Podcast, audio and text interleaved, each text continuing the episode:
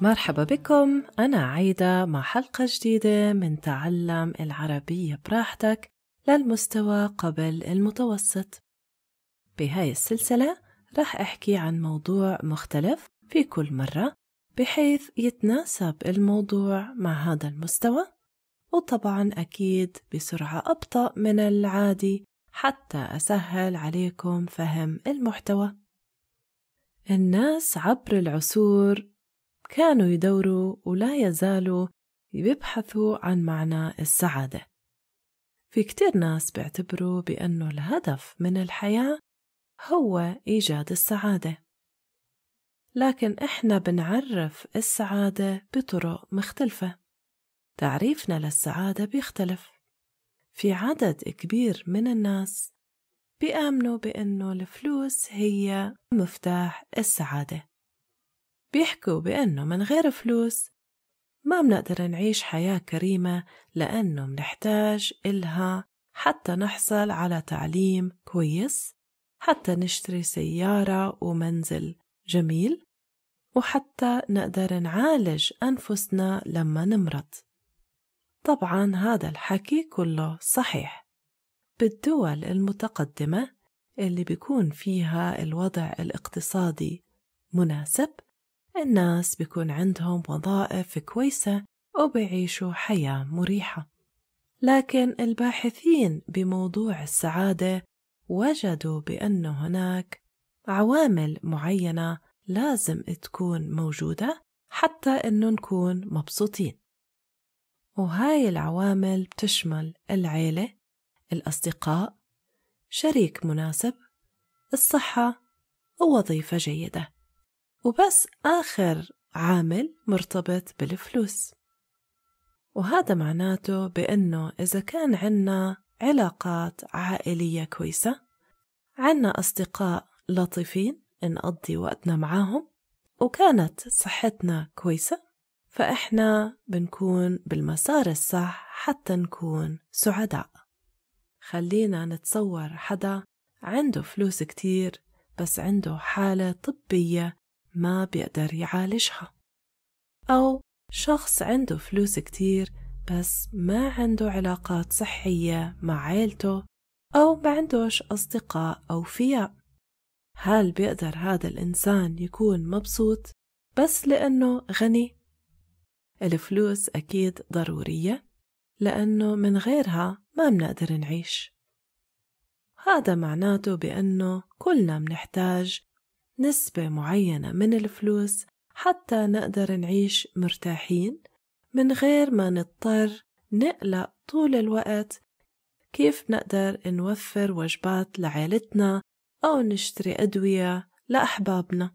لكن السؤال هو قديش منحتاج فلوس حتى نكون سعيدين؟ هون بيختلفوا الناس.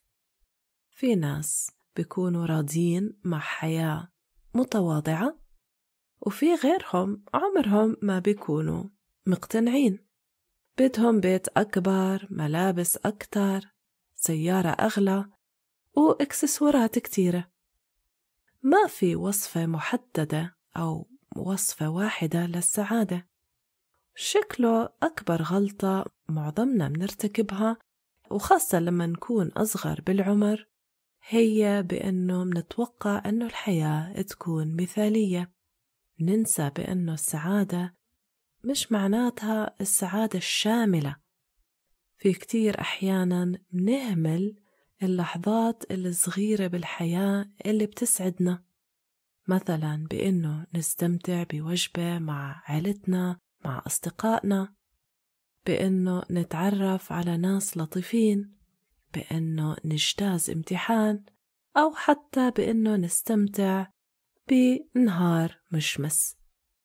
هاي اللحظات السعيدة بالحياة ممكن هي اللي بتمثل السعادة الحقيقية ولذلك يمكن مش لازم نبحث بعيد حتى ندور على السعادة الحقيقية.